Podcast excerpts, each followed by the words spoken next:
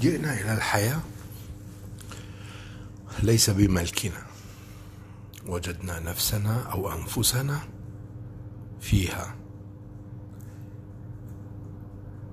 قدر من الله أن نكون فيها. ثم نكبر ونكبر. ثم نبدأ في تحمل المسؤولية والبلوغ والتكليف. ثم تدور الأيام والأيام دائرتها ليس بملكنا أيضا.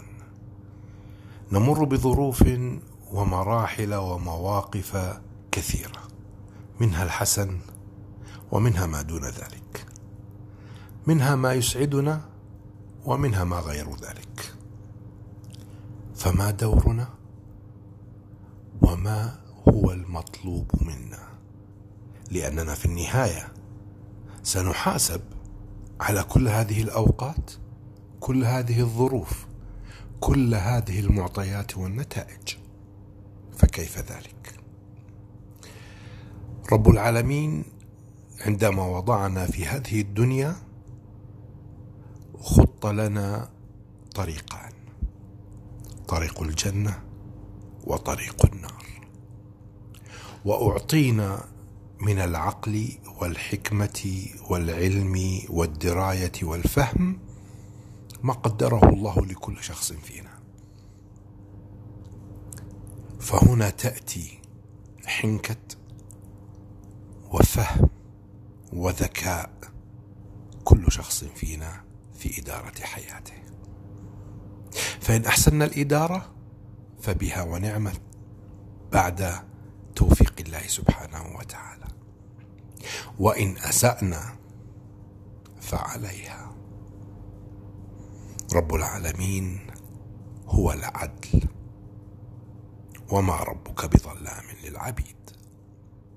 القانون الأساسي للحياة وما خلقت الجن والإنس إلا ليعبدون.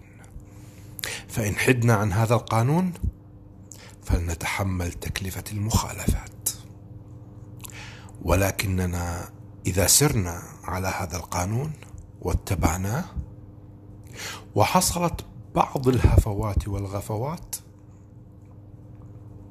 فإن رب العالمين سيكون هناك بعض آه، الغرامات الخفيفة حتى يرجعنا مرة أخرى إلى الطريق الصواب. فهل وعينا الدرس؟ وهل نحن على استعداد لنقود في هذا الطريق؟ الأمر ليس لك.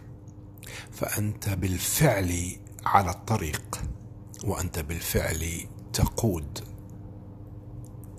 فالآن الاختيار لك. الالتزام بالسرعة والالتزام بقوانين هذا السير وهذه السياقة؟ أو تجاوزها وتحمل العقبات؟ دمتم مبتسمين.